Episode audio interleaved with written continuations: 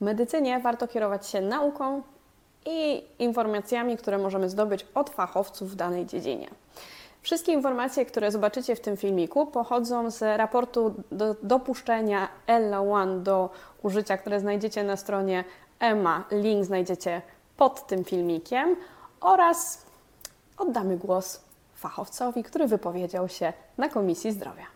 Piotr Sieroszewski, jestem e, rzeczywiście profesorem nauk medycznych, kierownikiem Katedry i Kliniki Ginekologii i Położnictwa Uniwersytetu Medycznego w Łodzi i jednocześnie prezesem Polskiego Towarzystwa Ginekologów i Położników. Nie chciałbym, żeby 15-latka y, mogła sobie, będąc, nie wiem, w drugim miesiącu ciąży albo po pierwszym miesiącu ciąży, kupić Nie, tabletkę, która to nie uszkodzi jest- dziecko. to Osonliprstalu hamuje wyrzut LH, czyli hamuje wyrzut hormonu luteotropowego, nie dopuszczając do ovulacji. To jest jedyne działanie tej, e, tej, tej substancji. która może uszkodzić dziecko, jeżeli to dziecko już tam jest. I skąd taka 15-latka ma wiedzieć, czy jest dzień po, czy miesiąc po? Jeżeli natomiast dochodzi do ciąży, to mamy te y, m, wiele danych, które pokazują, iż nie ma działania embriotoksycznego, czyli nie uszkadza płodu, nie ma działania teratogennego, nie wpływa na, tak, na, na e, em, implantację i także nie ma wpływu na rozwój dalszej ciąży. Mamy tą pigułkę, czy tam tabletkę dzień po, y, która może być szkodliwa dla organizmu. Jeżeli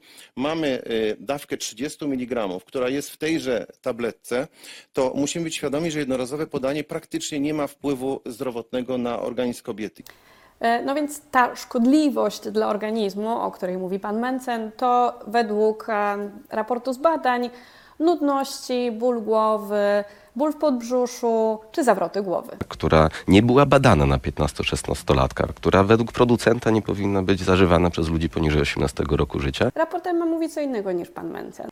Tabletka Dzień Po była badana na grupie kobiet od 13 do 46 roku życia i co więcej, poniżej 18 roku życia rzadziej zgłaszane są działania niepożądane, o których mówiłam już wcześniej, co wskazuje, że jest po prostu lepiej tolerowana przez młodsze kobiety niż przez starsze kobiety. Nagle polskie państwo mówi 15-latkom, y, jedzcie, możecie, nie, nie, nie ograniczajcie No się. Jeśli chodzi o zalecenia dietetyczne, no to tutaj generalnie nic się nie zmienia. Jedzcie zdrowe, zbilansowane posiłki, odpowiednia ilość tłuszczów, witamin, białka.